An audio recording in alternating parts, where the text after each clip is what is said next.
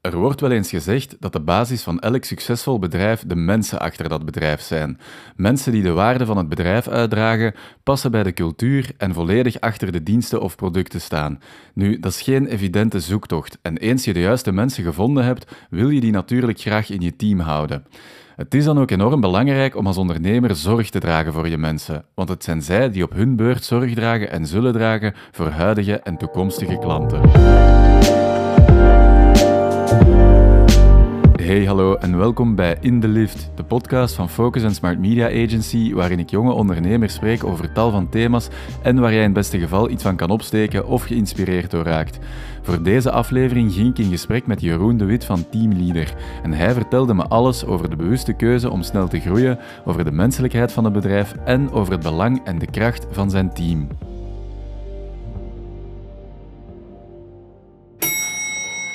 Naam is uh, Jeroen de Wit. Ik ben uh, oprichter en CEO van uh, Teamleader, een softwarebedrijf uit het Gentse. En wij hebben een work management oplossing ontwikkeld voor KMO's. Wij helpen hen om te verkopen, te factureren en hun werk te organiseren op één plek. We zijn gestart in 2012 en vandaag bedienen wij ongeveer 13.000 bedrijven in zes Europese landen. Dus vier op, op het traject die we hebben afgelegd. Een hele goede dag, Jeroen de Wit. Hoi. Hey, uh, Jeroen, welkom bij de podcast, welkom bij In de Lift. Uh, wij zitten hier in Dok Noord, vlak aan de haven van Gent. Zou jij een goede dokwerker zijn, denk je? Um, goh, denk het niet, denk het niet. Um, ik ben wel graag bezig met mijn handen uh, en dan vooral in de tuin en zo. Maar uh, of ik echt uh, het karakter zou, uh, zou hebben, zoals, zoals die, die man en vrouw, dat, dat weet ik niet. ik ben toch blij met de job die ik heb. Oké, en dus ook het leven als kapitein niet meteen iets voor u? Of? Oh, ik heb niet direct iets met water. ik ben onlangs voor het eerst een keer zo een dag gaan, gaan zeilen als incentive met het bedrijf. Oké. Ik vond het wel tof, maar ik had ook wel door dat ze mij niet langer dan een dag op die boot zouden moeten houden. Oké, okay, hoe hadden dat door? Of, ga ja, je kunt daar niet weg. Uh, plus, uh, leven op een boot is gelijk ook vrij hiërarchisch. Uh, we hadden zo'n kapitein mee en dat was eigenlijk allemaal vrij, vrij strak. Ik heb misschien wel wat nood aan, aan, aan ruimte en vrijheid. Oké, ja, oké. Maar eigenlijk zeg je ook wel ergens kapitein van een schip, hè? want je bent oprichter, een van de oprichters van, van Teamleader. Wat is en wat doet Teamleader allemaal? Ja, Teamleader is een softwarebedrijf. Dus ehm, we hebben een een tool ontwikkeld in, in 2012 voor, uh, voor ondernemers, voor bedrijven. En we helpen hen eigenlijk om te verkopen, um, te factureren en hun werk te organiseren in één plek. Um, vandaag hebben we ook een tweede oplossing. Um, dus onze, onze eerste oplossing heet Team Focus. Onze tweede oplossing heet Team Orbit. Het is eigenlijk vrij gelijkaardig, maar Team Orbit focust zich op, uh, op grotere agentschappen. Ah, ja. uh, dus uh, communicatiebureaus, webbureaus, uh, consultants en, en dergelijke. Dus we hebben twee, twee producten vandaag. En we zijn eigenlijk dag in, dag uit in de weer om het ja, product beter te maken en zorgen dat ja, klanten het product gebruiken om efficiënter te werken, sneller te groeien. ja, wat hun ambities ook zijn. En hoe moet ik dat dan concreet zien? Want het is één plek waar dat mensen dus zowel kunnen verkopen als factureren als... Ja, dus um, ja, mensen zijn uh, aan, het, uh, aan het verkopen, dus zij komen in contact met relaties. Die kunnen ze allemaal bijhouden in ons systeem. en dan kunnen ze eigenlijk sales-opportuniteiten gaan, gaan toevoegen. En kunnen ze die opvolgen, om te zien, ja, is het lang geleden dat we die gehoord hebben. Um, kunnen ze uiteindelijk ook offertes maken, die uitsturen, um, online goedkeuring daarop op krijgen. En dan vervolgens die offerte omzetten in een project. En dan kunnen ze het project eigenlijk gaan, gaan managen en meestal zijn er twee dingen belangrijk. Hè. Kunnen we het binnen tijd en binnen budget opleveren? Mhm. Dus daar gaan we hen gaan, uh, in ondersteunen. Om dan uiteindelijk um, ja, timesheets, uh, de tijdregistratie te gaan omzetten in een, uh, in een factuur. En zorgen dat onze klanten betaald worden. En dat die factuur ingeboekt raakt in een boekhoudoplossing. Okay. Dat is eigenlijk heel concreet wat we doen. Een tool om de workflow ja. van bedrijven te vergemakkelijken. Ja, klopt, inderdaad. De max. Als we, als we gaan terugkeren naar het begin van Teamleader, hoe is het allemaal gestart? Wel, um, Goh, ik was altijd al uh, vrij ondernemend. met, van alles, uh, met van alles bezig. En uh, als ik in, uh, in het zesde middelbaar zat, had ik, een web, was ik websites aan het maken voor ja? familie en, en, vrienden. En ik had ontdekt dat er in mijn klas ook twee mensen zaten die daar bedrijvig in waren. En ik zei van ja, kom, kunnen we dat niet samen doen? Ik dacht, dat is leuker met drie ondernemen dan, dan alleen. En die zagen dat zitten. Ehm, ja, we moesten wel nog even wachten, want je moet eh, in België 18 jaar zijn. Je moet een bedrijfsbeheerdiploma hebben om, uh, om een bedrijf te kunnen opstarten. Dus mm. daar moesten we eventjes op wachten. Maar uiteindelijk zijn we dan toch van start gegaan. En dan hebben we eigenlijk uh, gedurende onze studies aan de Hogeschool Universiteit ehm, websites ontwikkeld voor, voor KMO's. En um, er waren een aantal zaken die mij opvielen. Hè. Bijvoorbeeld, als je binnenkomt bij een KMO, is dat heel vaak in de living, niet zozeer op kantoor. Um, en ik zag ook uh, dat hier uh, ruimte is om efficiënter te werken. Um, digitalisering daarbij kan, uh, kan helpen. Um, dat er ja, veel druk is op, op work-life balance, toen al, wat nu zo'n hot topic is. Mm -hmm. En daarom dacht ik van ja, misschien kunnen we een, een oplossing bedenken om die ondernemers te helpen. En dan hebben we eigenlijk de, ja, de verandering door, doorgemaakt om van websites te evolueren naar Teamleader, het softwareproduct. Okay.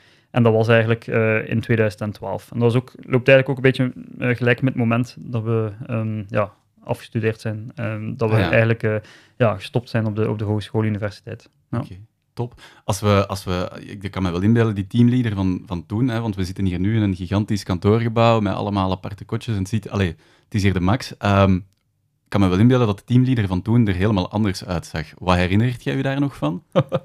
nog veel. nog veel, nog veel. Um, ja, weet je, als je zo'n bedrijf opricht, um, je slijt echt letterlijk vele uren hè, in, je, uh, in bedrijf. Mm -hmm. um, dus wat voor ons belangrijk was, was om daar uh, een, een, een, super toffe werkplek van te maken. Dus uh, ons eerste kantoor was op, op de visserij in, in, in, Gent, echt in het centrum. Ik herinner me nog, goh, ja, kan, nee, ik denk dat we iets van 1500 euro per maand moesten betalen of zo. Ja, dat was voor ons een gigantisch bedrag. Ja, ja, ja. En uh, als je binnenkwam, dan hadden we een bar uh, gemaakt. Um, we vonden dat tof, omdat er s'avonds vaak een keer vrienden kwamen. Mijn ouders kwamen ook af en toe een keer op, uh, op bezoek, klanten kwamen op bezoek. Dus als je binnenkwam, hadden we een bar, waar we echt zo een frigo hadden met allerlei soorten bieren en noem maar op. dus we hebben daar veel leuke momenten beleefd. En dan, en dan onze bureaus met, onze, met onze laptops uiteraard. Um, dat, was, dat was tof. Um, keihard werken. Ik was, ik was veel al op de baan ondernemers aan het bezoeken. Mm -hmm. En dan kwam ik terug op kantoor met de feedback. En dan zaten we samen, waren erover aan het brainstormen. En dan hebben we eigenlijk ja, altijd getracht om, uh, om, ja, om de feedback die ertoe doet, daaruit te halen, uh, in het product te steken en het product beter te maken. En onze opdracht was eigenlijk vrij eenvoudig. In het begin, als we Timmy aan, aan, aan, de man proberen te brengen, dan kwam ik altijd thuis met een soort van wishlist. Hè, een, een, een, verlanglijstje van die klanten. Mm -hmm. Ja, we gaan kopen, maar dan moet dit en dit en dit kunnen. En ons doel was eigenlijk zorgen dat ik kan verkopen zonder zo'n verlanglijstje. Okay. En daar hebben we denk ik, uh, ja, misschien uh, anderhalf jaar over gedaan of zo zeker. Om, om echt uh, dat product zodanig te doen evolueren dat ik kon terugkomen op het kantoor en zei van, right, we hebben verkocht. Ja, ja, en by the way, daar moet niets voor gebeuren. ja. Zaligheid, denk ik. Ja, ja dat, was wel, dat was echt wel een, een, een leuk moment. Natuurlijk, ja, zo'n product staat nooit, staat nooit stil en er is altijd ruimte voor, voor verbetering. Maar dat is wel, uh, ja, dat is wel tof als je echt die, hey, daar, kunt, een beetje, daar, daar kunt doorraken. Ja, ja, ja. Nu, we zijn negen jaar verder, allee, of hangt er vanaf van wanneer dat je begint te tellen, maar sinds 2012 zijn we negen jaar verder. Als jij zo het, het traject of het parcours van teamleader in een notendop zou moeten beschrijven of, of vertellen, um, hoe zou dat dan klinken? Ik denk dat er zo drie fases zijn. Ik denk zo, de eerste fase is echt zo 2012 tot ja, echt 2015 waarbij dat we echt ja, traag gegroeid zijn, uh, op, uh, op eigen krachten, uh, waarbij dat we vooral bezig waren het product beter te maken. Um, ja, teamleader allee, wordt vaak geassocieerd met snelle groei, maar in die beginperiode was dat helemaal niet zo. Hè. We zijn toen van drie naar negen mensen gegroeid, naar 350 klanten. Dat was Mhm. ook mooi, Mhm. maar dat is natuurlijk andere proporties dan dat we vandaag hebben. En dan denk ik een tweede fase is, uh, is, is ja, overlappend natuurlijk een beetje, gestart dan in 2014 omdat we dan uh, geld hebben opgehaald, investeringen hebben opgehaald bij uh, Fortino Capital, fonds uh, waar toen Duco Sikkingen en Renaat Bergmoes mee gestart waren. Um, ja, dat heeft ons enorm geholpen om te accelereren. Eerst in de Belgische markt, dan in de Nederlandse markt en daarna internationaal. Uh, toch wel vier dat meer dan 5% van onze revenue vandaag buiten België uh, Oké. zich situeert. Dus Ja. allee, dat we daar toch wel in slagen om internationaal te groeien. Dus ik denk dat dat een, een tweede fase is. En in die tweede fase heb je ook natuurlijk, allee, daar heb je echt zo die, die snelle groei en ook het team die enorm begint, uh, begint te groeien. En dan denk ik dat we vandaag allee, in, in, een, in een nieuwe fase zitten, waarbij dat je ziet dat in sommige landen we echt wel matuurder zijn. Ehm, wat niet onbelangrijk is, we hebben ook grote, een grote, customer, uh, grote customer base. waar dat we in de beginjaren Um, allee, bijvoorbeeld winstgevendheid niet belangrijk was, zijn we vandaag wel een winstgevend bedrijf. Dus je ziet dat daar weer een omslag uh, gebeurd is en dat we dat, ja, het bedrijf op een andere manier aansturen dan, uh, dan pakweg twee, jaar, twee jaar geleden. Dus in een notendop zou ik zeggen dat er zo drie fases zijn waar we, waar we zijn doorgegaan. Allee, wat die derde fase zitten we natuurlijk nog in. Ja, ja, ja. ja. want je zegt inderdaad, een paar Europe allee, je haalt Europese landen aan. jullie zitten fysiek in Gent uh, Amsterdam en Lissabon, maar het gaat veel verder dan dat, hè, jullie ja. services. Ja, dat klopt, dat klopt. Dus uh, wij hebben zowel in Gent als in eh, Amsterdam redelijk wat internationale profielen aanwezig, ja. waarmee wij inderdaad markten zoals Frankrijk, Italië, Spanje, Duitsland bedienen. Dus dat is zo. Um, ja, dat is tof. En ik denk dat dat ook goed is voor ons als Belgisch bedrijf, dat we die vestiging ook hebben in Amsterdam. Uh, omdat het daar toch iets makkelijker is om internationaal talent aan te trekken. Okay. Um, dus ja, als je bijvoorbeeld kijkt naar ons Franse team, die zitten bijna volledig in, in Amsterdam, om maar een idee te geven. Ja. ja. Oké, okay, cool. Zeg, hoe kijkt je terug op dat parcours van de afgelopen negen jaar? ja, ben ik ontzettend fier. Hè. Ja, dat zal wel. Ja, ik ben normaal gezien iemand die vooral vooruit kijkt. maar bon, momenten zoals deze, allez, laten, we nu een keer, laten we nu een keer stilstaan. Um, ja, Weet je, als wij gestart zijn, hadden wij geen idee wat wij in handen hadden. Ehm, ik denk, uh, onze, onze allee, ambities reikten zeker niet zo ver als wat we vandaag, uh, vandaag staan. Maar we hebben wel allee, doorheen uh, de jaren ontdekt van oké, ja, wat we hebben is echt iets ja, waar heel veel potentieel in zit, waar we heel veel ondernemers mee kunnen helpen. Waarbij dat we ook blijkbaar allee, mensen kunnen enthousiasmeren om erachter te staan. Ik kijk naar ons team die hier vandaag aanwezig is in mm. onze verschillende kantoren. Um, dus dat is wel, dat is wel tof, om, uh, tof om te zien. Maar ja, tegelijkertijd zeg ik ook altijd van oké, okay, um, het is tof het traject die we hebben afgelegd. Maar voor mij is dat ja, ook nog altijd maar zeggen, een eerste stap van velen. uh, de ambities uh, liggen, liggen, vandaag wel ja, een pak verder. Oké. Okay. Nu, je zei daarnet uh, van, van ja, in de eerste drie jaren is het eigenlijk vrij traag gegroeid, maar het teamleader wordt inderdaad vaak geassocieerd met een bedrijf dat heel snel is gegaan. Wat dat ook zo is. Mm -hmm. dan, in 2015 zijn jullie nog uitgeroepen door ja. Deloitte tot de, van de Fast 50. Hoe verklaart je dat het ineens allemaal zo snel is gegaan? Ja, ik denk... Um, ja, Deloitte Fast 50 was iets later, denk ik 2017 of zo, ah, okay, by the sorry. way. Maar dat doet er, doet er natuurlijk niet, uh, niet toe. Maar uh, ik denk dat we... We hebben echt gefocust op sterk product, die echt gebouwd is op basis van feedback van, uh, van klanten. We hebben gefocust op het optimaliseren van onze processen. En eigenlijk waren we in dat opzicht als organisatie klaar voor die, uh, voor die versnelde groei. En ja, we hadden ook wel altijd de focus op schaal, uh, op volume. Dus als, wat ik daarnet vertelde, als er klanten naar ons kwamen met een idee, dan dachten we altijd van oké, okay, maar is het een probleem voor die ene klant of kunnen we daarmee honderd andere klanten mm -hmm. helpen? Mm -hmm. En uiteindelijk krijg je zo een heel goed allee, inzicht in wat er speelt bij een ondernemer. Wat zijn de problemen? Wat zijn de triggers waarom dat hij op zoek gaat naar, eh, naar een oplossing? Wat zijn dan de, de fameuze barriers die hij tegenkomt in, in zijn zoektocht? En hoe kunnen wij als bedrijf daarop antwoorden? En eigenlijk heb je op een bepaald moment dat heel scherp. En dan kan je dat gaan gebruiken in je, in uw messaging. En dan zie je dat je echt zo ja, grote groepen gaat gaan, gaat gaan aanspreken. En um, ja, dan moet je dat accelereren, hè. inzetten op, op marketing. Ik herinner me nog dat in 2015 hebben wij voor het eerst een keer een reclamespot gehad Mhm. op uh, Radio 1 en, Studio Brussel hier in, hier in Vlaanderen. Ja, ik had er geen ervaring in. ik, ik had totaal geen idee wat dat ging opbrengen. Maar dat was ongelooflijk. Ehm, wat we dan gezien hebben, is dat plot heel veel meer bedrijven onze, allez, onze naam kenden en ook naar ons kwamen om op zoek te gaan naar, naar een oplossing. dus dat heeft, dat heeft geholpen. Dus ik denk, sterk product, zorgen dat die, die klantgerichtheid centraal staat in het DNA van ons bedrijf. En dan, ja, op het moment dat je voelt dat die dominostenen beginnen te vallen, dat een klein beetje een duwtje bijgeven, accelereren door, door in te zetten op, op, op, op goede kanalen. En, en op die manier hebben we echt uh, die, die groei enorm, kunnen, enorm kunnen versnellen. Tot inderdaad snelst groeiende bedrijven, softwarebedrijven in België. Ja, ja, ja, ja, het is inderdaad, ik heb hier op mijn papier staan, 2017, ja. ik had fout uitgesproken. No dat is dan, als ik je zo hoor, wel een vrij bewuste keuze geweest om zo snel te willen gaan. Ja, dat was inderdaad een, een vrij bewuste keuze. En uh, dat is vandaag nog altijd de keuze, omdat ja. um, software, um, ja, software kan vrij disruptief zijn en echt uh, grote change uh, veroorzaken, veroorzaken in, in, in markten. Ehm, en wat dat je ziet is dat wij zijn niet de enigen die dat proberen te doen. Mhm. Ehm, en je ziet dat in, eh, in verschillende markten er verschillende spelers zijn die ongeveer op een gelijkaardige periode begonnen zijn. En ehm, ja, je wilt eigenlijk wel de grootste of op zijn minst de snelste groeier zijn. Want de, allee, als je snel groeit, heb je de touwtjes in handen. Mhm. Ehm, we zien vandaag ook, um, is nu om twee jaar bezig, dat er heel veel consolidatie in de markt is. Er worden veel bedrijven gekocht. Als je de krant opdoet, dan, dan lees, je, lees je niet anders. Ehm, nogmaals, als je snel groeit, heb je touwtjes in, eh, in handen. En dus van in het begin hadden wij wel zoiets van, ja, als wij willen groeien, dan moeten wij ervoor zorgen dat we niet enkel sterk staan in België, maar ook daarbuiten. En dan moeten wij, ja, dus niet enkel focussen op onze thuismarkt, maar zorgen dat we de competitie kunnen aangaan met die andere, met die andere spelers. En vandaar dat dat er heel snel heeft ingezeten om eigenlijk ja, snel te willen gaan. Maar daarnaast allee, zie je ook dat die oplossing um, ja, werkt voor verschillende markten, voor verschillende segmenten. En dat klanten daar echt allee, tevreden over zijn. Dus Mhm. dat, dat drijft ons ook wel. Hè. Ja, ja. Eh, Europa is, eh, is echt eh, een KMO-continent. als, je, als je kijkt naar de, naar de cijfers, dan zie je dat 99% van alle bedrijven op Europese bodem KMO's zijn.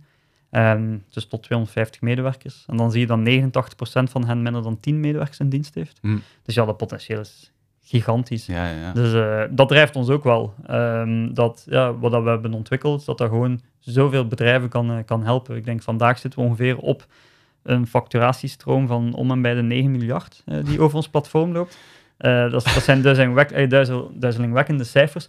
Maar dat is ook wel, allee, in zekere zin is dat ook wel, ehm, is ook wel leuk om te zien dat je dus allee, impact maakt. Ja, Sta je? ja, dat, wat dat je doet, dat dat ook daadwerkelijk allee, bijdraagt. Eh, en dat vind ik fantastisch, want nogmaals, die KMO's zijn de ruggengraat van onze economie.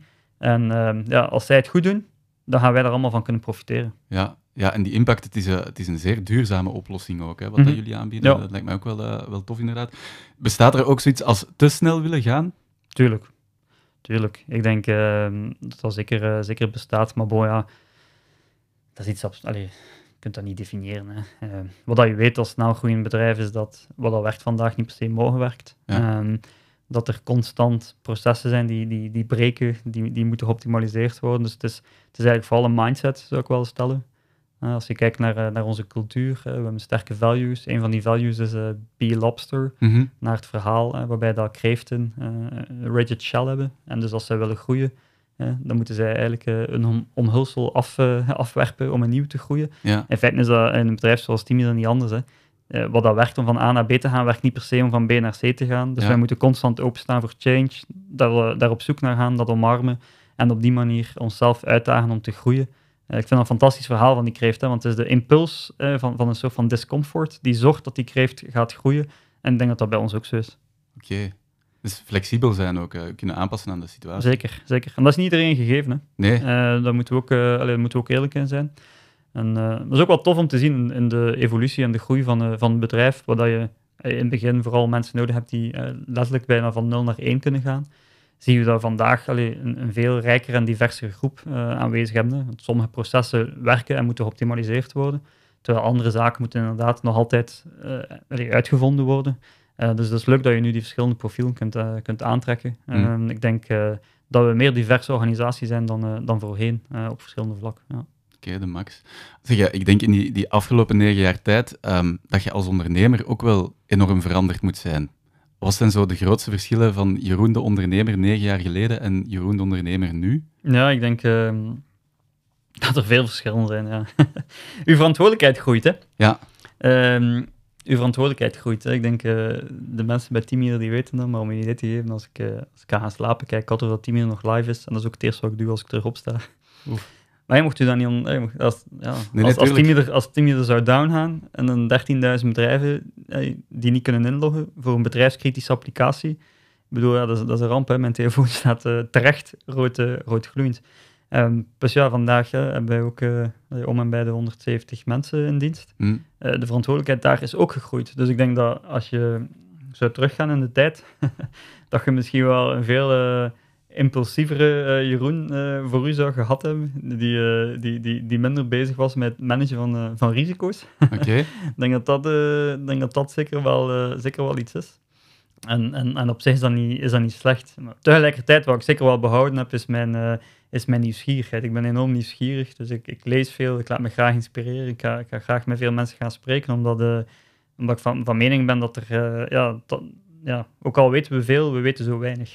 Ja, ja, ja. ik, vind dat, ik vind dat boeiend om met mensen te spreken en dan weer nieuwe inzichten te krijgen. Dat inspireert mij enorm.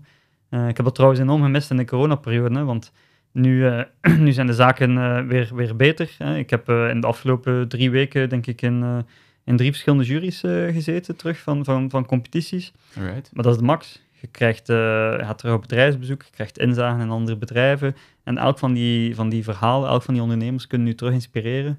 En dan zien ze mij toekomen op kantoor en dan denken ze, ja, het, is, het is weer daar vandaag. Is, daar is hem weer, ja. Ja, ja voilà. Dus, uh, ja. Maar dus je hebt u doorheen de jaren wel uh, op verschillende momenten of manieren laten adviseren? Of, of... Zeker, ja. ja. Dat is ook een van de redenen waarom we allez, in, in 2014 uh, zo blij waren dat we met Fortino in zee konden gaan. Hè. Mm. Ik denk dat we ons wel bewust waren dat we een leuk product in, in handen hadden, wat onze eerste omzet en wat een, een team en, en klanten. Maar ja, om dat bedrijf uit te bouwen, daarvoor uh, hadden we zeker uh, niet de nodige expertise in, in huis. Uh, en ja, zij hebben ons daar zeker bij geholpen, onder andere door hun netwerk open te stellen voor ons, om zo in contact te komen met mensen die ons hebben, goed hebben kunnen adviseren.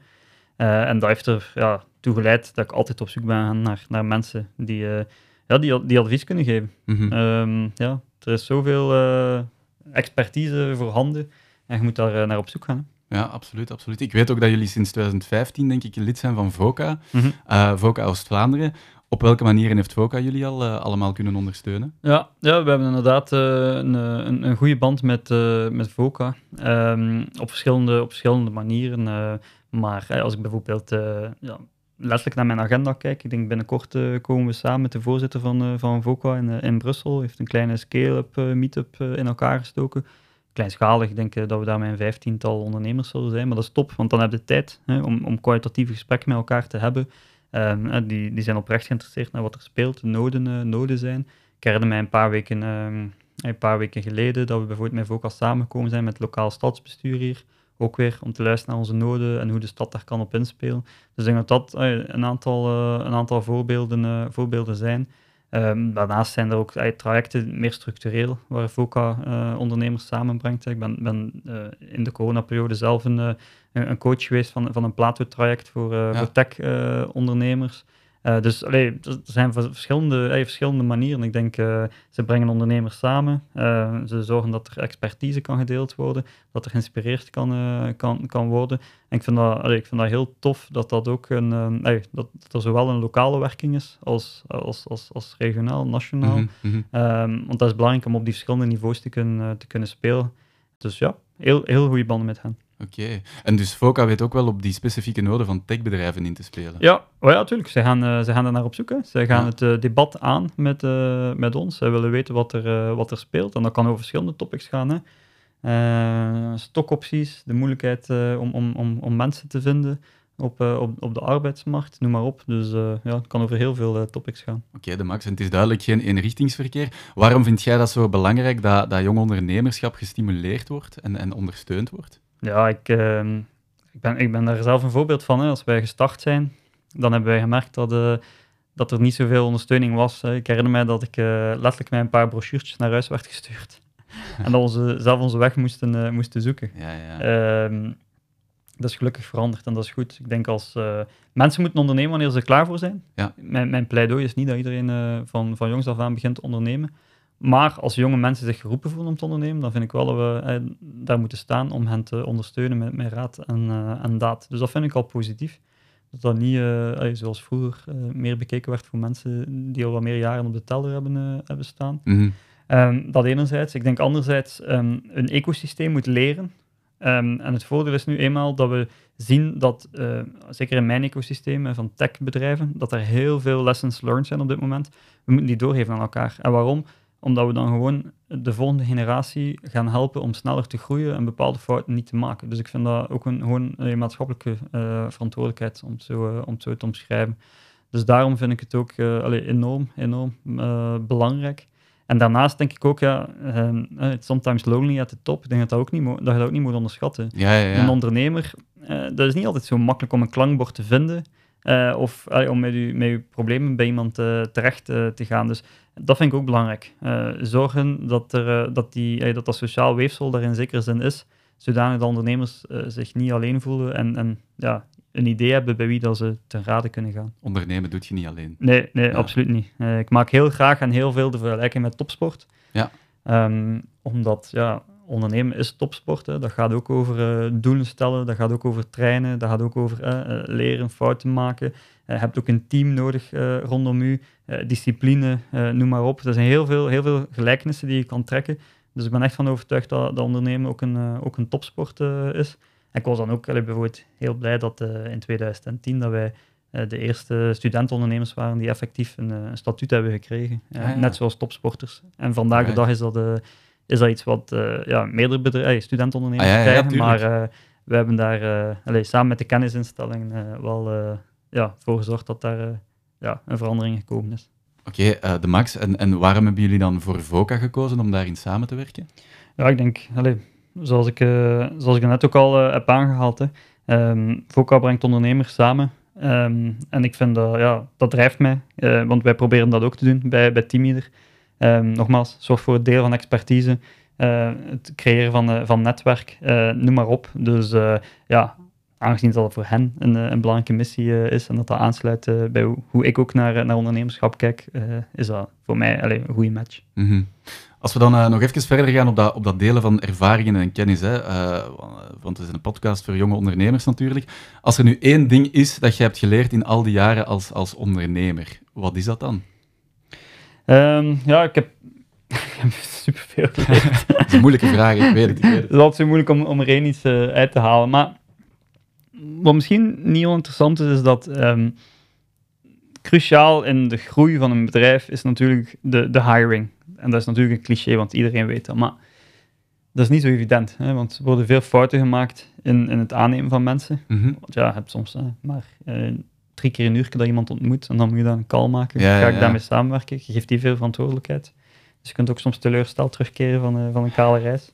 Ehm, dus ik zou zeggen, ik denk als ondernemer dat het belangrijk is om, ehm, om, om daar ondersteuning te zoeken als een van de eerste domeinen.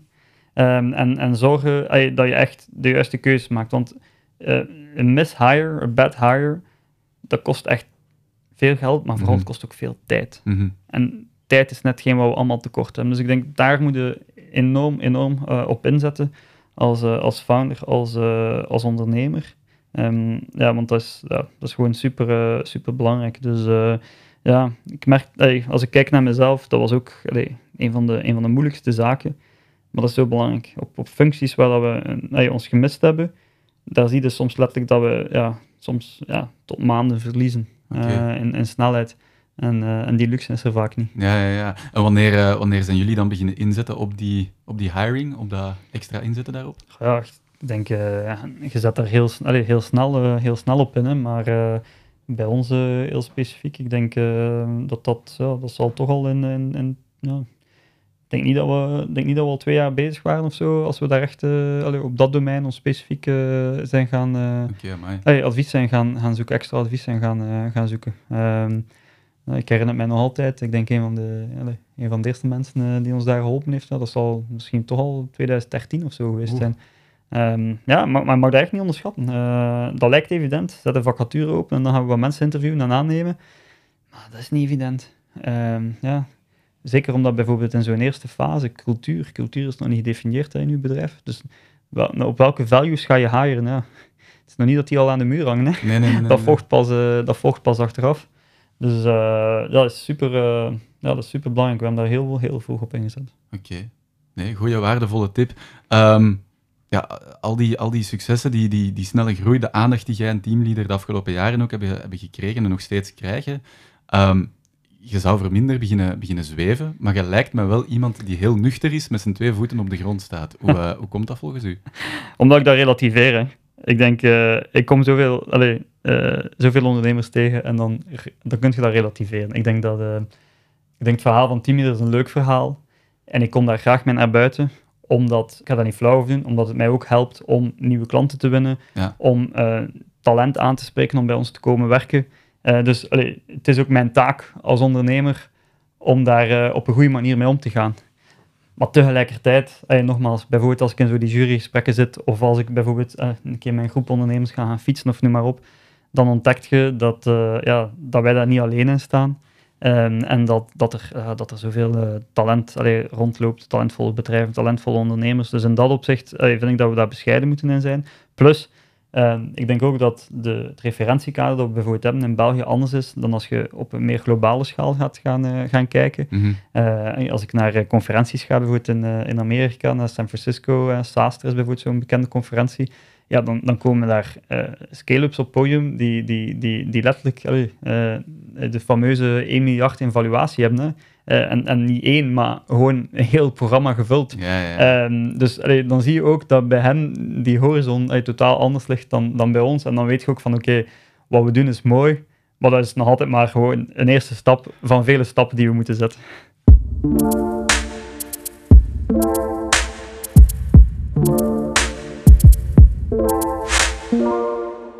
Jeroen, dit is een, een, podcast met rubrieken en we zijn gekomen bij de eerste rubriek. Dat is die van Even tussendoor. Dat is mm -hmm. geschreven met drie F'en. Die van financiën, falen en familie.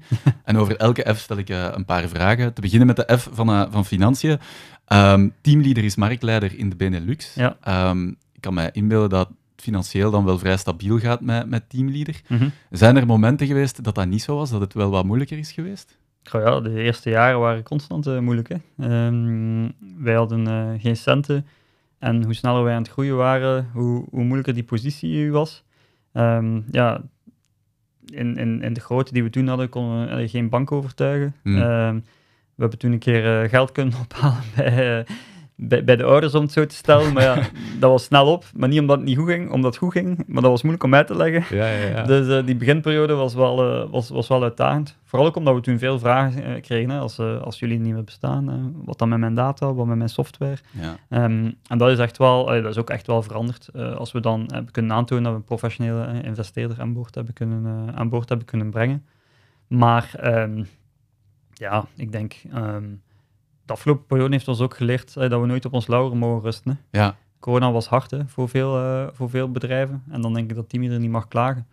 Dus uh, ik denk dat het belangrijk is om altijd um, allee, financiële gezondheid voorop te zetten, buffers aan te leggen en, en, ja, en dat mee te nemen in, in bedrijfsvoering. Dus ja, meer dan vroeger allee, gaan we daar op een andere manier mee om. Maar het is wel een topic die altijd al belangrijk is geweest. Mm -hmm, Oké. Okay. Als we het hebben over het financiële, wat zou je grootste tip daar rond zijn voor voor jonge ondernemers? Goh ja, ik denk... Uh, ja... Kijk, als we voor de eerste keer geld hebben opgehaald, ik heb dat businessplan nog altijd liggen. En uh, ik kijk daar soms uh, in terug. Omdat dat is het enige businessplan, waarschijnlijk, uh, die, we, die we ook effectief gehaald hebben. en de reden is volgens mij omdat, omdat we ja, toen uit een periode kwamen van twee, drie jaar ondernemen zonder extern geld, waarbij mm -hmm. dat we heel goed wisten, als we een euro investeren, wat gaat daaruit komen? En daarna wordt dat wel moeilijker. En dus, ja, ik vind zo, het is goed om, om, om centen op te halen, maar ik denk dat het wel belangrijk is om, um, om je business heel goed te leren kennen, alvorens dat je echt massaal gaat gaan, uh, gaat gaan investeren. Dus ik zou zeggen, uh, ja, in, in, die begin, uh, in die beginperiode, zorg ervoor dat je de, de dynamieken van je businessmodel door en door kent. zodanig als je gaat gaan investeren, dat dat ook effectief allez, de, de return oplevert waar iedereen naar op zoek is. Dan gaan we naar de, de F van falen. Um, hm. Jullie hebben een, een, tijd geleden een aantal kantoren in het buitenland moeten, moeten sluiten. Um, misschien eerst de vraag, ja, hoe is dat gebeurd of, of hoe komt dat? Ja, ik denk, uh, wij, uh, wij waren internationaal aan het groeien. Mm -hmm. um, wij zijn van België naar Nederland gegaan, van Nederland naar Duitsland en dan eh, Italië, Frankrijk, Spanje achteraan. En eigenlijk, ja, dat ging allemaal goed en we stelden ons daar weinig vragen bij. Ja. Maar op dat moment ja, kwamen we in een situatie uh, waarbij dat we dus ja, zes kantoren hadden, zes country managers, uh, noem maar op. Um, en wat we zagen was dat enerzijds dat ja, dat, dat uh, als kleine organisatie niet eenvoudig was om aan te sturen, mm -hmm. maar ook dat, dat dat niet per se nodig was, omdat alle gesprekken die we hebben met onze klanten, die zijn eigenlijk digitaal. Mm -hmm. voor ons heeft corona daar geen verandering gebracht. En dus op dat moment stelden we ons de vraag van ja, maar waarom hebben we dan eigenlijk mensen in die lokale landen zitten? Uh, en het argument van ja, het is makkelijker om bijvoorbeeld Frans te vinden in Frankrijk is in zekere zin wel waar. Maar bon, we zien ook bijvoorbeeld, nogmaals, uh, dat bijvoorbeeld in ons kantoor in Amsterdam, dat dat ook, niet, uh, hey, dat dat ook een uitdaging is die we, die we, wel, kunnen, die we wel kunnen beantwoorden. En dus daarom hebben we op een bepaald moment beslist om eigenlijk niet per se de landen te sluiten, maar wel de kantoren ja. te sluiten, omdat we eigenlijk de hoe worden, anders worden, worden aanpakken. En, uh, en ja, in een land als België wordt dat dan vaak uh, als een falen uh, om, omschreven. Terwijl nogmaals, meer dan 50% van onze omzet komt van buiten ja, België. Ja, Dus, ja, en het is eigenlijk helemaal geen falen, want je hebt er zelf ook voor beslist, of je hebt het zelf beslist om het Kijk, te sluiten. Weet je, als je een kantoor moet sluiten en je moet afscheid nemen van mensen, dan, dan doet dat zeker wel pijn. Ja. Um, want nogmaals, een bedrijf is gebouwd door, door mensen. En dat is niet tof om, uh, om, om, collega's te laten, uh, te laten gaan. Dus dat was, een, dat was een moeilijke periode voor, onze, voor ons als bedrijf. Maar het was een bewuste keuze. En als ik zie wat, wat de voordelen zijn die het ons heeft op, opgeleverd, dan is het voor mij enkel maar allee, een les om, om, om nog meer na te denken, allee, alvorens keuzes, keuzes te maken. Um, om, om, ja, om te proberen ja, een beetje de toekomst te voorspellen, hoe moeilijk het ook is. Ja, ja, ja. Ik wou ook, uh, het was niet de bedoeling om het uh, als falen naar voren te schuiven. Ik wou, ik wou eigenlijk gewoon aan u, aan u de vraag stellen van, ja, kijkt je dan naar dat, naar dat plan als een, als een mislukking of als een gefaald iets? Of? Een leerschool. Een leerschool. Uh, een leerschool. Maar, alleen nogmaals, ik wil daar ook alleen bescheiden zijn. een leerschool die wel implicaties gehad heeft, nogmaals, bijvoorbeeld ja. op collega's in het buitenland. Dus uh, allee, mogen daar ook niet te licht, uh, te nee, nee, licht over gaan. Ja. Absoluut. Maar dus in het algemeen kijk je wel naar falen als een, een goede leerschool. Ja, dus als je als ondernemer niet bereid bent om te falen, dan denk ik dat je beter uh, allee, ergens in dienst gaat, gaat gaan ja. werken. Hè. Ja. Dit is, je, je weet elke dag dat je keuzes maakt waarvan dat je niet zeker bent wat de uitkomst gaat, gaat zijn. Je hebt die verantwoordelijkheid die je meedraagt. je moet gewoon bereid zijn om af en toe ja, tegen een muur te lopen. Maar probeer dat ik zou zeggen, op een verantwoorde manier te doen. Laat u omringen, adviseren, probeert uh, scenario's te, te bedenken. Maar ja, op een bepaald moment moet je kunnen ook doorhakken en er ook gewoon 100% voor gaan. Troepen verzamelen uh, en, en, zorgen dat iedereen met dezelfde neus in dezelfde richting gaat gaan staan. Dat, ja, dat is belangrijk. Dan is er nog de, de F van familie. Um, jij bent een jonge vader van twee kinderen, twee zoontjes, uh, van drie en zes dacht ik, ja. als ik juist ben. Hoe heeft dat... Um, u veranderd op ondernemersvlak? Of als ondernemer? Terwijl heeft mij veel veranderd. Hè. um, ik denk dat... Um, het is jammer dat we als mens uh, soms een situatie zelf moeten meemaken om de ander beter te begrijpen. En de reden omdat ik dat zo omschrijf, is omdat door zelf twee kinderen te hebben, begrijp je ook veel beter hoe moeilijk het soms is allee, om, om, om professioneel carrière te maken en tegelijkertijd uh, er ook te zijn voor, uh, voor het gezin en voor de, voor de familie. Hmm. Uh, ik denk waar dat, ja, waar dat, je, waar dat vroeger bijvoorbeeld ja, ik totaal niet moest kijken naar dagen of uren dat ik aan het werk was, is dat vandaag uiteraard anders. Ik heb ook een verantwoordelijkheid, verantwoordelijkheid thuis. En je merkt gewoon dat, dat je daardoor ook op een andere manier ja, naar, omgaat, bijvoorbeeld met, met, collega's. Ik denk gewoon dat ik daar meer inzichtelijk uh, geworden, uh, geworden ben. En, en, alleen al dat heeft ervoor gezorgd dat ik uh, minder snel, je snap je, ik wil mezelf, ik probeer mezelf te, te betrappen op vooroordelen. omdat, ik omdat ik mij van bewust ben dat je moet een keer in de schoenen van een ander gaan staan om de situatie echt goed, goed te begrijpen. Um, dus in dat opzicht heeft mij zeker, heeft mij zeker veel, veel veranderd. Uh, en anders dan, uh, anders dan dat, um, ja, ik denk uh, als ondernemer, ik, ik, heb ooit ergens gelezen, ik weet niet waar ik zo tijd krijg moeten opzoeken, maar er wordt vaak gesproken over zo, de derde plek. Ik denk de, eerste plek is, is, is, thuis, de tweede plek is, is het werk, en dan een derde plek is een plek die je moet creëren voor jezelf, hè, waar dat je dan een keer zonder druk van anderen je eigen, uh, je eigen ding kunt, uh, kunt doen. Bij mij is dat uh, veelal in, in, het, in het sporten. Mm -hmm. Maar die, die drie zijn belangrijk. Um, en ik denk dat dat ook wel iets is wat ik geleerd heb, dat als je daar een, een beter evenwicht in, in vindt, dat je soms ook gewoon beter presteert op elk van die niveaus. Ja. En je hebt dat evenwicht ondertussen gevonden? Goh, ik, durf dat wel, ik durf dat wel te stellen. Mijn vriendin zal daar misschien niet altijd mee akkoord gaan. maar ik, ik, durf dat wel te stellen, ja. Ik, ehm, dat blijft een zoektocht. En ja, die kinderen veranderen zo snel. Hè. Ik bedoel, een kindje van twee of een kindje van zes is, is, een, heel verschil, is, ja. een, is een gigantisch verschil. Maar ja, ook daar, denk ik, is de mindset, als we daar met de juiste, allez, met de juiste attitude in staan, dan, uh, dan denk ik niet dat dat uh, onoverkomelijk is. Oké. Okay. Jeroen, ik heb ook iemand gevonden die jij heel goed kent. ehm, die u ook heel goed kent en Ja. die mij ook iets eh, wist te vertellen over u. Oké, We gaan er even naar luisteren. oké. Effectief iemand die mij goed kent. Grapje. Jeroen, blijkbaar mag ik eens een klein boekje van jou opendoen. Jeroen is de man van de 1001 projectjes. Sinds de lockdown is er een kleine boer Jeroen geboren, want we hebben er drie dwergschapen en enkele kippen bij. Bovendien stopt het daar niet, want Jeroen is zich momenteel aan het verdiepen in alles wat plukbos en moestuinieren te maken heeft. Gelukkig heb ik het uit zijn hoofd kunnen praten om de wortels en de tomaten niet op ons plat dak te planten. Naast het boeren heeft hij ook een voorliefde voor triathlon. De training voor de halve triathlon volgende zomer in Vichy is gestart en dat hebben de familie en vrienden opnieuw geweten. De peperkoeken zijn weer in huis, de choco en de alcohol worden gebannen. De zwemles is terug opgestart en de fiets is terug van onder het verbouwstof gehaald. Ook de kledijkast is klaar voor een zoveelste metamorfose van large naar small. Biolobster. Ja, daarmee is alles gezegd, zeker. Wie hebben we zo net gehoord? Wel, eh, ik vermoed dat dat eh, mijn vriendin was, eh Eline. eh. Dat was goed gegokt. Maar als je nu iets anders had gezegd... eh, nee, nee, nee. Ik kan haar stem natuurlijk eh, uit de duizend halen. Een belangrijke persoon in je leven? Ja, absoluut. Ja. We, zijn, ehm, ja, we zijn 17 jaar, eh, 17 jaar samen, eh, sinds eh, ik denk zo de overgang van het vijfde zesde middelbaar. Dus eh, we hebben al, eh, ja, al veel samen, eh, samen meegemaakt. Ehm, leuke, leuke tijden. En we zijn natuurlijk eh, samen ook eh, papa en mama van, eh, van Elias en, eh, en Seppe. En Jelien is ook eh, de persoon die mij eh, ja, ook veel met mijn voeten op de grond eh, zet. Eh, ja. Denk dat dat ook niet, eh, niet te onderschatten is. Die, die rust brengt in, het, eh, in het soms drukke, drukke, drukke leven. Dus eh, ja, het is moeilijk te, moeilijk te beschrijven hoe, hoe belangrijk, maar Ja, zeer ja. belangrijk. Ze bevestigt ook twee dingen die dat je eigenlijk al hebt aangehaald in het gesprek. In het begin zei je van, ja, ik werk wel graag met mijn handen in de moestuin. Ja, en je zei ook dat sporten heel belangrijk is voor u. Er schuilt dus een boer in u, als ik het goed heb. ga ja. ja, het, punt is, ja, ik denk, eh, ik kan niet stilzitten. Eh, Ik zal, ik zal daar gewoon al eerlijk, eh, eerlijk in zijn. Dus ik heb altijd mijn projectjes nodig.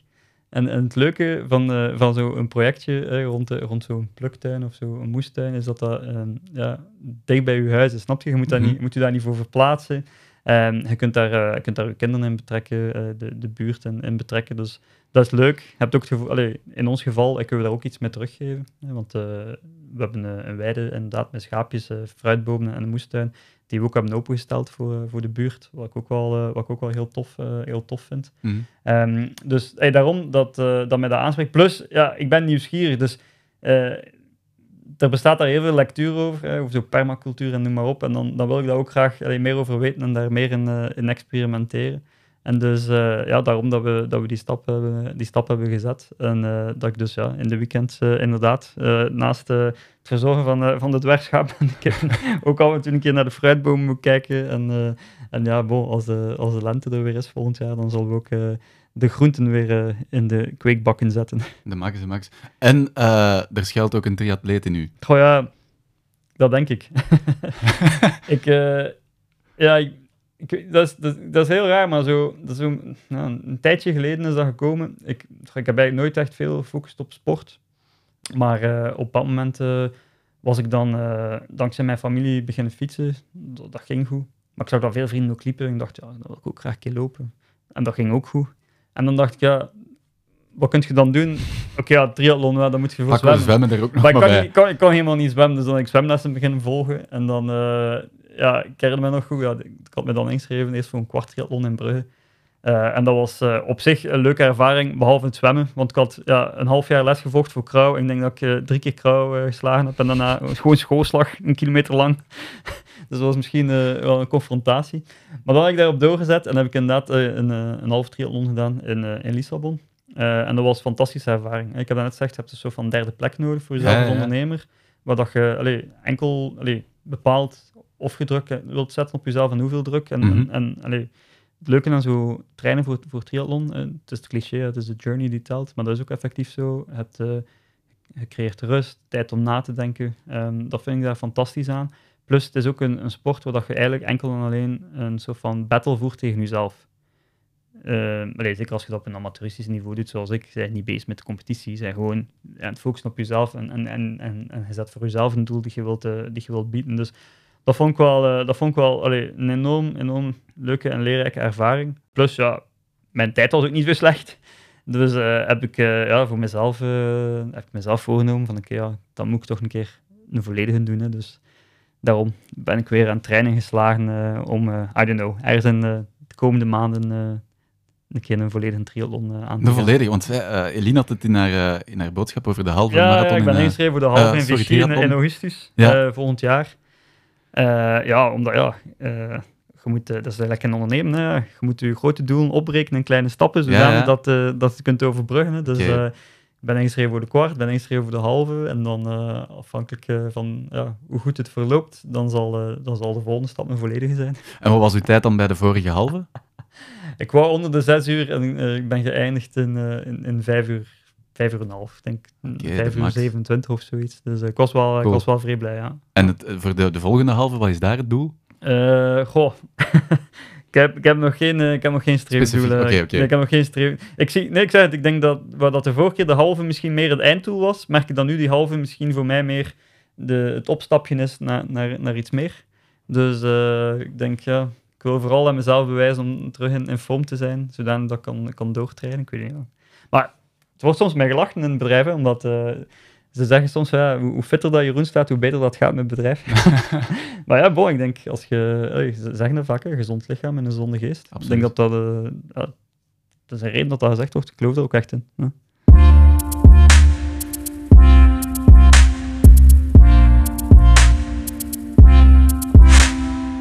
Jeroen, ik heb in, uh, in een interview met Beloofje gelezen dat jij ja, zo tijdens de corona dat je het heel belangrijk vond dat teamleader een menselijk bedrijf was.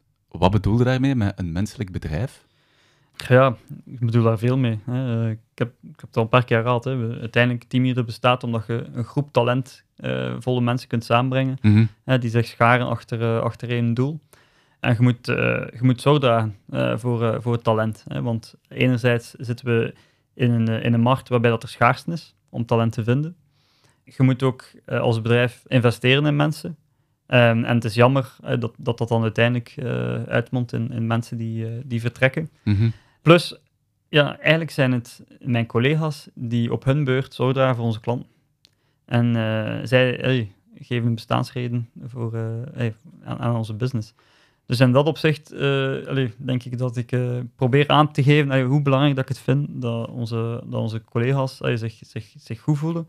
Ja, ze een duidelijk beeld hebben op, op, op een opdracht, op wat we mee bezig zijn, uh, zijn als bedrijf. En inderdaad, in de coronaperiode was dat, was dat nog belangrijker. Ik denk, je moet in eerste plaats, allee, heb ik ervoor gezorgd dat we een soort van um, ja, onrust hebben proberen wegnemen. Als in van, hey, we kunnen dit aan, we zitten in een financieel uh, sterke positie als, uh, als bedrijf. Uh, ja, het is lastig voor ons, maar we moeten er ook zijn voor onze klanten, want die hebben het ook lastig. Mm -hmm. Veel businesses die gewoon dicht waren van de een op, op, de andere, op de andere dag. En dus daarom dat, dat we ingezet hebben op heel veel communicatie, maar ook heel veel initiatieven om, om, om een soort van ja, recognition, ook allee, dankbaarheid in zekere zin, te tonen naar de, naar de collega's.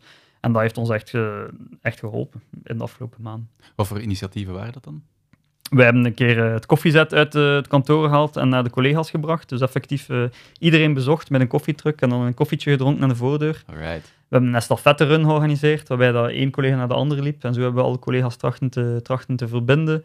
We hebben radio gemaakt met, uh, met Marcel van Tielt. ja, van alles gedaan. Ja.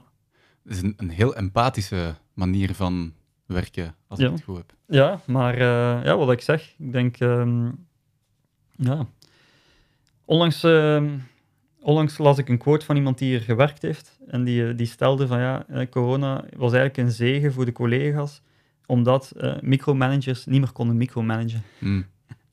ik, vond dat, ik vond dat een leuke, een leuke quote om, uh, om, om te lezen. Maar ik geloof er ook in. Je moet mensen empoweren, je moet die verantwoordelijkheid, verantwoordelijkheid geven. Uh, nogmaals, zij staan in contact uh, met, uh, met de klanten en, en, daarvoor doen we het. Dus zij moeten zich sterk voelen in, in hun rol. en dus ja, daarom dat ik, dat ik inderdaad daar veel aandacht voor heb. Oké. Okay. Hoe zou jij jezelf dan als, als CEO of als leider van teamleader omschrijven? Goh, ja, ik denk... ja, het is belangrijk om ehm, de visie eh, te schetsen naar de collega's toe, om te beginnen. Het is belangrijk om, om, eh, om die grote, ambitieuze doelen op te breken, wat ik dan net ook heb aangehaald. Zorgen dat er een soort van winning pad is daar naartoe. Mensen hebben ook echt nood aan, aan kleine successen. En dus dat is een, eh, is een, heel, eh, is een, heel belangrijke, een heel belangrijke taak. Zorgen dat mensen weten hoe ze daar kunnen aan bijdragen. Het is niet zo vervelend als in een rol zitten en, en niet goed doorhebben wat is mijn, wat is mijn impact daar, daarop. Eh, maar dan, als dat allemaal heel duidelijk is, als dat kader daar is, en ik denk dat dat mijn belangrijkste rol is, zorgen dat dat kader daar is. En ja, dan moet je ervoor zorgen dat je eh, de juiste mensen aantrekt voor de juiste rol. En dan moet je die ook gewoon empoweren om daar ja, het beste van zichzelf eh, te, te geven. Dus het kader creëren, het juiste talent aantrekken. Niet, niet eenvoudig, maar daarna het talent ook gewoon empoweren. En daar zet ik enorm op in als, als, als CEO. En dat betekent veel vertrouwen geven. Mhm. Ehm, dat wil niet zeggen dat je naïef moet zijn. Dat wil niet zeggen dat je, dat je niet strak kunt, eh, strak kunt managen. Ik bedoel, eh, we zijn een bedrijf waar daar heel veel eh, data bijvoorbeeld zichtbaar is. Dus wij kunnen heel goed, heel, heel goed opvolgen, kort op de bal spelen. Ehm, maar ehm, als je daar, als je daar oprecht over bent, transparant over eh, en als je dat gebruikt als, als een tool om mensen te doen groeien, ja, dan zie je ook dat dat daadwerkelijk gebeurt. Is wat je net allemaal zei, is dat volgens u de definitie van goed leiderschap? Ehm, ik, vind dat, ik vind dat moeilijk. Ik vind dat moeilijk om, Ja. om, dat, om dat te claimen. Ik denk, eh er zijn verschillende soorten leiderschapstijlen. En ehm, ik denk dat er eh, heel veel mooie bedrijven zijn waar dat de leider totaal anders is dan, eh, dan mezelf. Dus ik wil niet claimen dat dat, dat de manier is om, om bedrijven te doen groeien. Maar het is wel de leiderschapstijl waar ik mij comfortabel bij, bij voel. Dat zeker. Ik heb geen werkervaring. Ik heb dit bedrijf opgestart van, eh, van nul. Ik heb altijd getracht om een omgeving te creëren waar ik zelf graag zou willen in werken. En dat is uiteindelijk ja, een beetje wat dat je hier ziet, is daar, is daar het resultaat van. Ja, ja, absoluut. Ehm, als je zo zegt van eh, mensen, je vindt het belangrijk dat mensen zich hier goed voelen, ehm, dat die ook ruimte hebben om te groeien, dat ze kunnen groeien, dat ze eh, verantwoordelijkheid krijgen. Hoe zou jij de, de, de bedrijfscultuur van teamleader beschrijven? Ja, onze bedrijfscultuur is, is echt geënt op onze, op onze waarden. Hè.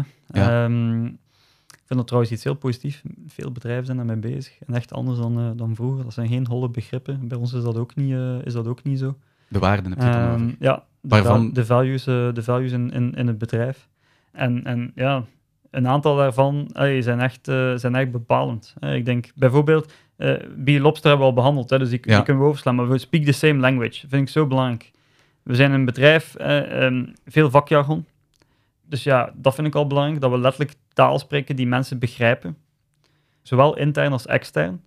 Maar voor mij speak the same language wil ook zeggen dat ja, we zijn als bedrijf aan het groeien, we zijn een snel groeiend bedrijf, maar we mogen niet vergeten van waar dat we komen. Mhm. En ik wil dat als wij spreken met een KMO van vijf mensen, dat die dat ook voelen in het gesprek dat ze met ons hebben, dat wij weten wat het is om een bedrijf van vijf mensen te hebben. Mhm. En dus daar zit, eh, daar zit heel veel nuance in, eh, in voor mij. En zo eh, hebben wij een set van, van values en wij, wij, wij spreken daarover. Wij, wij, wij, wij geven mensen recognition. We hebben, eh, wij, geven, eh, eh, we hebben een platform waarbij de mensen feedback geven aan elkaar. Feedback wordt ook altijd gekoppeld aan onze values. Oké. Ehm, zodanig dat dat echt leeft in, in de organisatie. En ik denk dat dat de cultuur bepaalt. Ik denk ook trouwens dat dat een van de lessen is die ik geleerd heb, is dat ehm, veel mensen vaak hiren op een soort van social fit en niet per se op een value fit. Mhm. Ehm, maar ja, het is niet omdat je iemand allee, aangenaam vindt en daarmee een pint wilt gaan drinken, dat hij daarvoor de values van uw bedrijf Nee, nee, nee, eh, allee, gaat, eh, gaat, gaat, uit, eh, gaat uitdragen. Dat is iets totaal, iets totaal anders. Dus ehm, ja, daar enorm op inzetten en dat, dat meenemen in, eh, in de verschillende processen. Ik zeg, naar feedback, naar hiring, noem maar toe. Daar, allee, en, en zorgen dat dat iets is, dat, dat leeft in de organisatie. En dat bepaalt, allee, dat bepaalt, de, bepaalt de cultuur. Maar dus, eh, ja, ik zeg het, gaan we speak the same language, gaan we die bee lobster, eh, make it happen, is bijvoorbeeld ook, zo, eh, is bijvoorbeeld ook zoiets. Eh, zeker als je in een snel groeiende omgeving zit, doen wat dat gezegd, eh, zorgen dat het gebeurt, ook naar Ja. die klant toe. Ja. Geen loze beloftes. Eh, en daartegenover staat ook dat we soms allee, eh, ja, brutaal eerlijk moeten zijn. Als in nee, dit gaan we niet doen. Eh, maar ja, dat is gewoon, dat is gewoon cruciaal. Dus ja, waarden bepalen cultuur volgens mij. En daar zetten we enorm op in.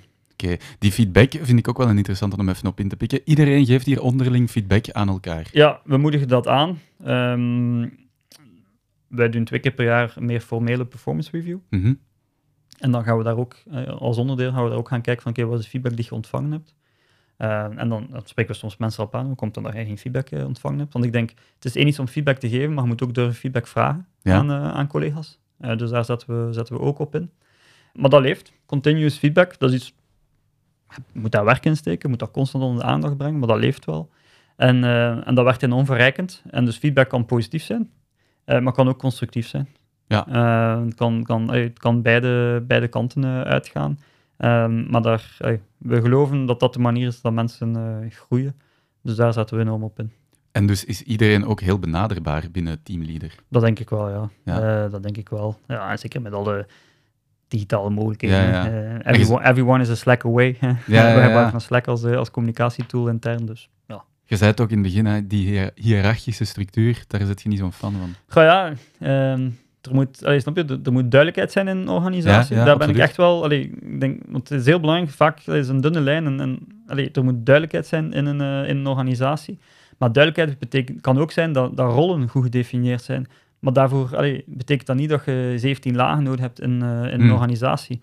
Als iedereen weet wat zijn rol is, wat van, van, van iemand verwacht wordt, hoe dat die bijdraagt, wat de KPI's zijn, wat die gemeten wordt, noem maar op, dan creëert je, creëert je duidelijkheid. En dan geloof ik ook dat je eh, ja, mogelijk ook een lichtere eh, organisatie kunt neerzetten om eigenlijk eh, ja, dat, dat op te volgen, eh, daar, daar garanties te bieden. Ja.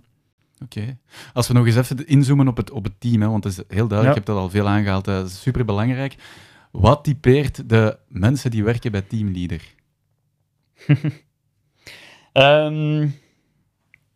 Ja, ik moet nu een keer een ander antwoord geven dan de values natuurlijk. Hè.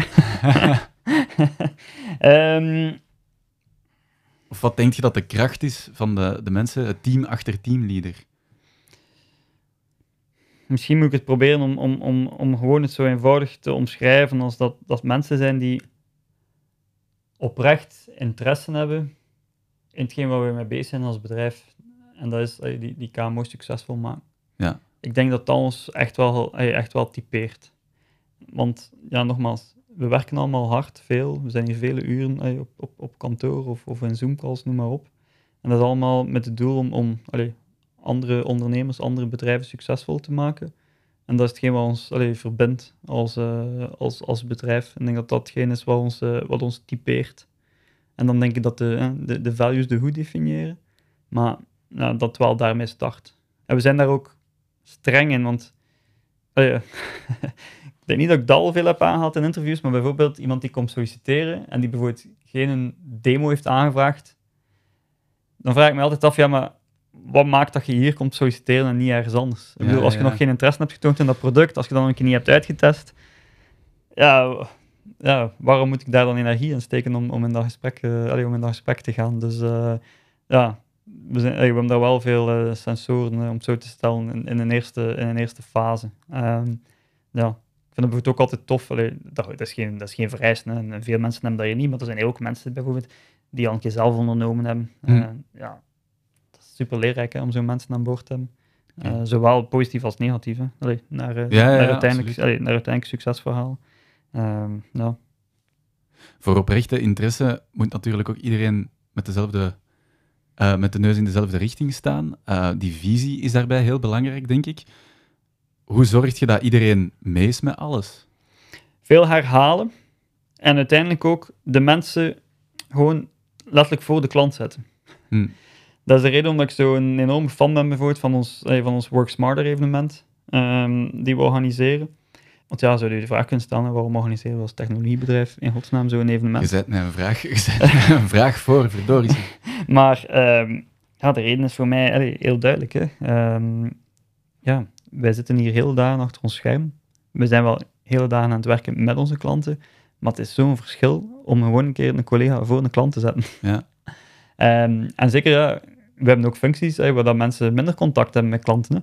Maar ja, ik ga er prat op dat iedereen daar is, dat iedereen spreekt met die klanten en gewoon je, moet dat, ja, je moet dat bijna voelen, je moet dat ruiken, je moet, je moet, je moet horen welke woorden dat die gebruiken. Dat, dat, maakt, dat maakt het verschil. Dus eh, veel herhalen op communicatie, maar ook gewoon zorgen dat onze mensen van tijd tot stond gewoon voor de klant staan. En die hen zelf dat verhaal een keer laten brengen. Niet ik, maar zij. En dat gebeurt onder andere op het Worksmarter Onder andere congres. daar. eh, Ja, en daarom ook dat we naar veel evenementen gaan, bijvoorbeeld van VOCA en dergelijke, omdat dat ons ook weer in staat staat om te spreken met onze klanten. oké. Stel dat mensen niet mee zijn met de visie van teamleader, hoe probeert jij die dan te, te overtuigen? Of, of, Ehm, of misschien moet ik eerst de vraag stellen, de, de visie of de richting die teamleader uitgaat, eh, bepaalt... Allee, ik ga ervan uit dat jij die niet alleen bepaalt, maar is dat bepaald door een paar mensen of heeft iedereen hier wel inspraak in die visie en de richting dat het bedrijf uitgaat? Ehm, wij, allee, als organisatie ehm, gaan we bij elkaar te hè. Bijvoorbeeld nu ook, heel specifiek als we dan kijken naar strategie voor, eh, voor volgend jaar. Ja, wat, wat dat wij doen is, eh, wij zorgen ervoor dat dat een proces is waarbij veel mensen betrokken zijn. Hè. We nemen dan bijvoorbeeld een topic, en het kan de productstrategie zijn, of het kan bijvoorbeeld go-to-market strategie zijn. En dan gaan we eerst allee, gaan vragen aan de mensen, ja, wat, zijn inzichten, wat, is- data, en dan brengen we dat samen. En dan laten we mensen daarover presenteren, en dan gaan we daarover in, eh, in gesprek om uiteindelijk tot beslissing te komen. Mhm. Ik denk anders dan, dan voorheen, eh, waar dat de founders eerst in, eh, in de lead waren, eh, zie je dat we vandaag eh, allee, ook echt wel beroep kunnen doen op ons sterk managementteam. want ik ben niet alleen, hè, een managementteam van zeven, zeven mensen, Hm. waarmee dat ik knopen, knopen doorhak. Ehm, ja, en op die manier allee, proberen wij die, die visie telkens terug voor een stukje in te vullen en die ook te vertalen naar, naar strategie. Dus wij zorgen ervoor dat ja, verschillende mensen daarbij betrokken zijn. Maar dat is ook nodig, hè, als je kijkt, als mensen hier komen solliciteren, mensen willen, willen wegen hè, op beslissingen. Ehm, dus dat zou gewoon niet werken, hè, mocht ik elke beslissing hier alleen nemen. ik bedoel, daarvoor komen mensen niet, eh, niet naar ons. Eh, mensen willen, eh, willen geïnformeerd zijn, willen daarmee op bewegen. En, en het is een kwestie van hen daarin te begeleiden, want dat is makkelijker gevraagd dan, dan gedaan. Eh, maar ja, Tot dat helpt toe. wel. En Dat tot helpt nu toe lukt het ook Ja. goed. Ja, toch wel.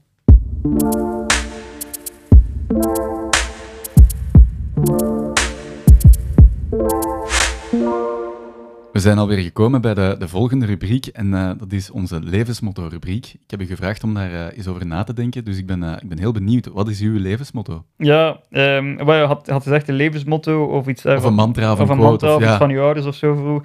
En ehm, ja, ik moet, ik moet dan teruggaan eigenlijk naar... ik ging naar het eerste middelbaar. En ehm, ik heb toen zo'n bladwijzer gekregen van mijn moeder, die ik nog altijd heb. En daar staat op, bij de moed om iets eh, te starten hoort ook de moed om vol te houden. ja?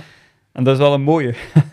Omdat dat wel een is die, eh, die, die ik misschien af en toe wel een keer voor mezelf moet, moet houden. Ik ben, ik ben iemand die zeker energie krijgt van eh, voornamelijk dingen op te starten. Ik ben nieuwsgierig, snap je? Maar ja, één keer dat zo nieuwe daaraf is, dreig ik soms wel een keer af te haken. Oké. En eigenlijk, ja, Teamleader is misschien ook wel het eerste project. allee, hoe zou ik het? Allee, professioneel, wat, wat ik dan zo, ja, Volgehouden heb. ja, wat ik dan, wat ik dan vol, eh, volhoud. En dat is natuurlijk omdat, ja, omdat er hier ja, zoveel uitdagingen zijn dat die nieuwsgierigheid eh, geprikkeld, eh, geprikkeld blijft. En ook omdat je je kunt omringen bij mensen die, die, die net helpen om ervoor te zorgen dat we het volhouden, snap je? De zaken waar ik minder sterk in ben, daar kunnen we dan weer andere collega's eh, voor, voor aantrekken. Maar zo, ja, die, die quote, die, ja, die heb ik dus ja, sinds mijn twaalf jaar voorgeschoteld gekregen en die, die blijft mij dan ja, bij. De Max. Wat zijn zo voorbeelden van projecten die, er- die je dan zet opgestart en die je na een, een tijd zet gestopt omdat het nieuwe eraf was? Ja, ja. ja, maar dat zit, dat zit in kleine dingen. Dat zit in kleine dingen. Zo, bijvoorbeeld zo vroeger, ik zeg maar, zo het begin van het schooljaar, en dan was ik er allemaal zo enthousiast over. En dan na drie maanden had ik al zoiets van, ja... bon, what's next? Hij, zo, dat, zit hem, hij zat hem in, in zo'n zaak. Of, of eh, zo, weet wel, dan een, keer, dan een keer voetbal, dan een keer volleybal, dan een keer piano spelen, zo overal wel een keer willen proeven, maar eh, nergens echt, eh, nergens echt door, doorzetten. Dus, dus daar was, dat ook, was dat ook zichtbaar. Ja, dat, het zit hem in verschillende, in verschillende zaken. Maar ja. De hobby als boer, is die nog, voelt die nog als nieuw, nieuw genoeg aan? ja, die voelt nog als nieuw genoeg, eh, die voelt nog als nieuw genoeg aan, eh laat zien. Maar ja, dat is, dat is ook wel leuk. Eh, het is ook iets cyclisch in, hè. ik wil zeggen. Ook het gevoel dat je elk jaar opnieuw moet starten Ja, ja. en, je, en, je, en je learnings terug moet implementeren. Dus Ik vind het een fijne quote. ik ga hier, ik ga hier een, een bijnaam van boer krijgen. Ja.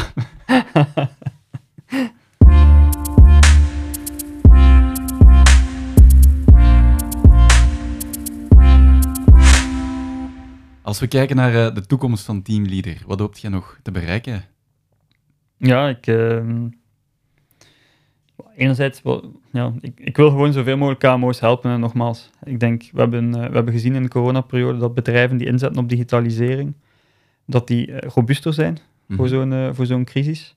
We weten ook uit het onderzoek die we onder andere ook zelf doen, dat bedrijven die investeren in digitalisering ook positiever kijken naar de toekomst. Eh, ook veel meer bezig zijn met hun volgende stap en niet zozeer enkel ondernemen in het hier en nu. Dus daar wil ik allee, blijven ambassadeur van zijn. Ik enorm geloof dat dat, eh, dat, dat bedrijven kan, eh, kan helpen. Ik denk daarnaast ja, wil ik ja, blijven mijn verantwoordelijkheid opnemen om ervoor te zorgen dat, ja, hoe zou ik dat stellen, dat, dat team hier blijft groeien. Nogmaals, zodanig dat, dat wij niet degene zijn die, die opgegeten wordt, bij van spreken, Ja, ja, maar dat we, snap je, onze, onze plaats blijven verdienen in het, eh, in het, eco, eh, in het ecosysteem. Ik denk ook, ja, ik wil ook erkentelijk zijn naar onze investeerders toe. Zorgen dat daar eh, de, de, juiste, de juiste return is. Zorgen dat we die omgeving kunnen blijven zijn waar dan mensen kunnen, kunnen groeien. En ik denk dat het wel hoort in mijn verhaal, maar dat is iets wat mij ook wel typeert, is dat als, als ik spreek over, over bijvoorbeeld strategie in ons bedrijf, dan zeg ik altijd dat, dat er een aantal zaken evenwaardig ten opzichte van elkaar moeten bekeken worden. Hè. Eh, people, process, customer en, en finance. Mhm. Dus ik, ik vind niet dat het succes van een bedrijf bijvoorbeeld enkel afhangt van het financiële resultaat. Ja. Het is echt een combinatie. Je wilt uiteindelijk eh, een fantastisch team hebben staan. Je wilt ook efficiënt werken als organisatie. Je wilt erkenning hebben van je klanten. En dat allemaal gaat er dan ook wel voor zorgen dat je goede financiële resultaten eh, boekt. Dus het, eh, ja, hoe zou dat zeggen? Ik vind, ik vind het net positief dat je dat niet terugbrengt tot één iets, maar dat dat een mix is. Eh, het gaat dan, dat is altijd zo in het leven volgens mij. Je moet nuance brengen, zaken moeten in balans zijn en in een bedrijf is dat niet anders. Oké. Er zijn twee dingen waar ik even op wil inpikken. Ehm, om te beginnen met die digitalisering. Denk je dat je als bedrijf nog kunt overleven als je niet meedoet of niet meegaat met die digitalisering? Dat kan. En de reden omdat ik dat zeg is omdat, ehm, omdat er nog altijd eh, jobs zijn vandaag de dag eh, die overbevraagd zijn. Eh, en, en waardoor dat, dat die bedrijven de luxe hebben om niet per se in te zetten op digitalisering. Ehm, eh, wij, wij zien dat trouwens ook in, in, in vele cijfers. Hè. Bijvoorbeeld eh, in de, de bouwsector had het altijd bijvoorbeeld, veel minder lastig dan andere sectoren in, in de coronaperiode. hè. Veel mensen hebben het geld die ze niet konden gebruiken om op reis te gaan en dergelijke bijvoorbeeld gebruikt om te gaan renoveren eh, en, Mhm. en dergelijke. Ik denk die verhalen zijn wel, eh, zijn wel gekend. Absoluut. Maar in zulke, in zulke sectoren, ehm, ja, als je, als je tien aanvragen krijgt en je moet er heel veel afzeggen omdat je er maar drie kunt aannemen, ik zeg maar iets, gewoon puur illustratief, ehm, ja, dan is de nood om te digitaliseren ook niet zozeer groot. Hè? Ehm, we kennen allemaal eh, veel, eh, veel verhalen daarin. Maar ehm, ja, we weten dat elke sector uiteindelijk wel een keer eh, door een soort van disruptiegolf gaat gaan. En dat je moet klaarmaken voor de toekomst. En misschien was deze crisis minder hard voor de ene sector ten opzichte van de, van de andere. De volgende kan omgekeerd zijn. Dus ik denk dat inzetten op digitalisering loont. En dat ja, zelf al lijkt het niet zo belangrijk vandaag, eh, dat je toch maar beter eh, vandaag de eerste stappen, eh, eerste stappen zet. Maar in het algemeen, ik volg bijvoorbeeld zo cloud adoptie als, als, als cijfer al heel lang, sinds wanneer dat we gestart zijn. Het positieve is wel dat dat enorm aan het stijgen is en dat dat in de coronaperiode wel geaccelereerd is. Hm. Dus het aantal KMO's die een cloud-oplossing gebruiken, is wel allee, sterk stijgende over allee, bijvoorbeeld een periode van tien jaar heen. Ik ben blij dat ik daar een steentje aan heb kunnen bijdragen. Zal wel, absoluut. Eh, goed, ja, dan, dan nog eh, het tweede waar ik, dat ik op eh, wou inpikken, dat is het groeien. Ehm, ik heb een blog gelezen op jullie website waarin dat je stelt van ja, als KMO, als je wilt groeien, dan moet je dat duurzaam doen. Wat verstaat jij onder duurzaam groeien? Ja, ehm, ik daar veel onder, maar ik denk wat dat belangrijk is, is dat ehm, je moet het volhouden. ik denk dat dat teruggaat naar de quote die ik daarnet eh, voor mezelf eh, heb voorgeschoteld. Ehm, je moet het volhouden. Ehm, en dus ehm, het heeft geen nut om tijdelijk bijvoorbeeld eh, meer opdrachten aan te nemen, om dan meer omzet te draaien, als je daarmee je mensen aan het, aan het, verbranden, uh, aan het verbranden bent. Het, zit op, het zit op veel niveaus. Allee, ik denk, alleen als, je, als we kijken naar, naar, naar topics, ook naar milieu, diversiteit, noem maar op. Het zit dan op zoveel, op zoveel milieus, op zoveel, op zoveel niveaus, sorry, dat wil, dat, ik, dat wil ik vooral zeggen. Dus duurzaam ondernemen is, belangrijk. Ik denk dat enkel diegenen die voor korte termijn gewin gaan, denk, ik denk dat dat niet, niet langer getolereerd wordt en dat die er sowieso van, tussen, van tussenuit gaan. Dus daarom, um, ja, vooruitkijken. En, en niet enkel nadenken over allez, wat is nodig voor het komende jaar, maar proberen een keer na te denken als van wat zijn, wat zijn de stappen die daarop gaan volgen. Ik vind dat zo jammer. Allez, er zijn veel bedrijven en ondernemingen en ondernemers die, die niet heel duidelijk kunnen formuleren wat hun volgende twee, drie stappen gaan zijn in een, uh, in een groeiverhaal. Ik vind dat wel belangrijk dat we daar uh, bewustzijn rond creëren en ondernemers daarin ondersteunen om dat wel te doen. En wat zijn bij Teamleader de twee, drie volgende stappen? Ik denk enerzijds, um, ja, we zijn actief in, uh, in zes Europese markten. Mm -hmm. um, maar het is belangrijk dat we niet um, ja, dun verspreid zitten. Dus we moeten er wel voor zorgen dat we in elk van die markten marktaandeel winnen. Dus ik denk dat dat een, uh, een heel belangrijke stap is voor, onze, voor ons als bedrijf. Ik denk een tweede zaak is, we zijn een, uh, nog altijd een, een product-technologiebedrijf. Mm -hmm. Dus wij moeten ervoor zorgen dat we daar blijven innoveren. En dat we niet, dat we niet stilstaan. Want nogmaals, de competitor van morgen is misschien degene die je vandaag totaal niet in het zicht hebt. Ja. Dus ik denk dat, dat, allee, dat we daar een heel aantal duidelijke stappen rond, rond gedefinieerd hebben ook. Um, ja, zo hebben we een, een mooi plan uh, die we veel communiceren hier intern. Absoluut. Welke rol speelt, speelt uh, klantenfeedback in het groeiverhaal van, uh, van Teamleader? Ja, dit bedrijf, hey, dit bedrijf ja. We hebben een product gebouwd op basis van de feedback van, van klanten. Hè. Dus dat speelt in mijn winkel, hè, die, die vraag. Maar het is wel leuk om er misschien iets dieper op in te gaan, omdat um, het is, de, de moeilijkheid zit hem vooral in de omslag van die feedback van klanten te vertalen naar een product. Mm -hmm omdat well, je mocht eigenlijk feedback van klanten, je mocht dat niet overschatten. Veel bedrijven hebben het niet altijd scherp als in van ja, wat hun uitdagingen echt zijn, wat ze echt naar op zoek zijn. Dus het is, het is heel belangrijk om, om hey, bijvoorbeeld five times why te vragen, om, om echt tot de core van, van, van, van het probleem te komen. Um, het, is, heel belangrijk om, um, om, om bijvoorbeeld feedback van, van ene klant samen te leggen met feedback van andere klanten, een patroon te herkennen. En, dus dat is belangrijk. Dat, dat, is uiteindelijk ook een van onze belangrijkste jobs. Mensen interviewen, uh, maar echt tot de essentie gaan en dan die, die interviews samenleggen om daar patronen uh, en, en, trends in te herkennen en dan mee te nemen naar, uh, naar het product. en uiteindelijk, allee, een product roadmap moet ook niet 100% gebaseerd zijn op klantenfeedback. Het is, het is ook een bepaald aspect die, die klanten niet kunnen voorspellen. Ik bedoel, mm -hmm. innovatie, ja, dat is niet zo evident. Als je aan je klant gaat gaan vragen wat is de volgende innovatie waar we moeten op inzetten. Ja. Dus ook daar moet je dan weer allee, een balans in, uh, in, in vinden. Maar ik denk wel dat het fair is allee, om, om te stellen dat uh, allee, zou ik zeggen, het, het overgrote deel van, allee, van onze product roadmap, maar ook in andere processen, dat die wel gebaseerd is op feedback van klanten. Oké. Okay. Zie jij jezelf nog iets doen naast teamleader? um, goh, ja... Ik heb, uh, ja, ik, ik ben, al... uh, ik ben een jonge vader uh, van, van, van, van, van twee kinderen. En ik, ik, ik, heb een ambitie om, om, om, om te sporten. En ik heb nog een, een buurtproject waar ik, waar ik aan bijdraag. Ehm, dus ja, ik, doe zeker iets naast, naast, naast teamleader. langs de andere kant, allee, ik ben, ik ben trouw aan mijn opdracht hier. Dus het is niet zo dat ik bezig ben met andere bedrijven of zo. Ik ga wel af en toe een keer allee, gaan adviseren, maar ook omdat mij dat als ondernemer verrijkt om het zo, uh, om zo te stellen. Um, maar uh, ja, denk niet dat je, allez, zou ik zeggen, uh, het is niet dat ik naast de teamleader plots nog een ander bedrijf uit de grond ga stampen. Ja, niet, niet op dit moment. Ik denk nog te geprikkeld en nog te veel uitdagingen hier om te tackelen. ja, ja, ik, denk, ik had de vraag misschien ook zo moeten stellen eerder van...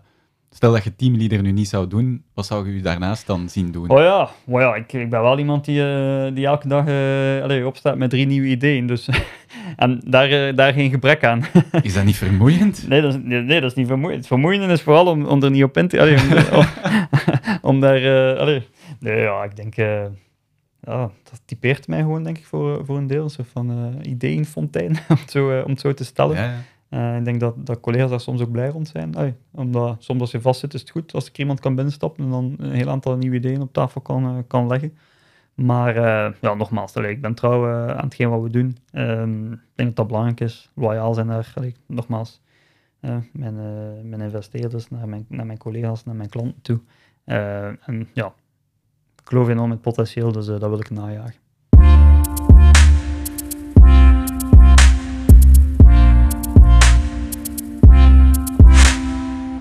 We hebben nog een, een laatste rubriek en dat is die van de startersketting, um, waarbij dat ik u een vraag ga laten horen die gesteld is door onze vorige gast, zonder dat hij wist wie dat jij waart of wat dat jij doet. Uh, en het is dan ook de bedoeling dat jij daarna een vraag stelt aan de volgende gast, zonder te weten wie dat, dat is of wat dat die doet. En ik uh, ben in de vorige aflevering in gesprek gegaan met Anne-Sophie van Triel van het bedrijf Social Issue. Dat is een, een, een branding en digital agency. En zij heeft de volgende vraag voor u. Ja, wat ik heel graag aan de volgende gast zou vragen is: wat zou je doen mocht geld er niet toe doen? Ik denk. Ik, ja, ik, ik geloof natuurlijk enorm in technologieën. Ik zou meer investeren in technologie. En wat ik daar vooral mee wil zeggen is dat. Uh, ja, ik denk dat er eigenlijk ook wel ruimte is voor, allee, bijvoorbeeld rond, zoals spin-offs rond 10 meter, snap je? Mhm. Afgeleiden, zo. Zaken die misschien net niet in de scope van, van ons product behoren, maar die wel interessant zijn om verder te, onderzoeken. Ik geloof ook enorm als technologie, als versneller, als, als disruptor. Dus uh, mocht geld er niet uh, toe doen, dan denk ik dat ik uh, nog meer zou investeren in, in, in, in, in, talent die, die op zoek kan gaan naar, naar, digitale, naar digitale oplossingen. Dat denk ik dat ik daar dat ik daar meer, meer zou op inzetten. Nog meer dan, dan vandaag. Je zou niet gaan voor een leven op de Bahamas of Bali? Of, Nee, ik denk, ik denk dat ik dat leuk zou vinden de eerste drie maanden, maar daarna zou vervelen. nee, nee, nee, absoluut niet. Ik denk, nee, ja. Allee, je wilt toch ja, je wilt toch op een bepaald moment kunnen terugkijken en, en, en, en de impact zien van, van, van je handelen. Ja, zeker. Dus in dat opzicht zou ik, nogmaals, vooral daar dan op inzetten. En, en ik geloof enorm in technologie, dus ik zou dan vooral verder zoeken naar hoe dat technologie een enabler kan zijn om, uh, om, om, om, ja, om in dit geval de doelgroep die mij nou aan het hart ligt, ondernemers te helpen. Ja. Oké, okay, dat is een mooi antwoord. Dan, dan ben ik nog heel benieuwd naar welke vraag dat jij hebt voor onze volgende gast. well, de vraag die ik wil stellen is van ja, uh, what is the one mistake you want to share die, je, die, je, ja, die je niet meer opnieuw zou maken? en van waar die vraag? Oh ja, omdat wij als ondernemers moeten leren van elkaar. Ik denk dat we graag naar buiten komen met succesverhalen, maar dat de, de F van falen soms, soms wat moeilijker, moeilijker ligt. Ja. Het gebeurt wel in, in, in een meer gesloten kring. En nogmaals, daar, daarom is het goed dat ondernemers ook samenkomen in een kleine groep. Ja. Maar nogmaals, als wij de volgende generatie van ondernemers willen helpen en willen accelereren, dan moeten wij onze, onze fouten even goed documenteren als onze successen. Daarom. Oké, ik ga die, die vraag zeker voorleggen aan de volgende gast. Jeroen, dikke merci voor, uh, voor dit gesprek en nog heel veel succes ook met de toekomst van Teamleader en alles daarbuiten. Merci en uh, bedankt voor, uh, voor het interview. Tot later. Jeroen de Wit. Bedankt om te luisteren naar de negentiende aflevering van het tweede seizoen van In de Lift. En als je echt niets wil missen, abonneer je dan even of volg ons op Instagram. Je mag ons ook altijd contacteren via podcast underscore in de lift at smartmediaagency.be en maak gerust ook reclame bij iedereen die je kent. Merci en tot de volgende keer.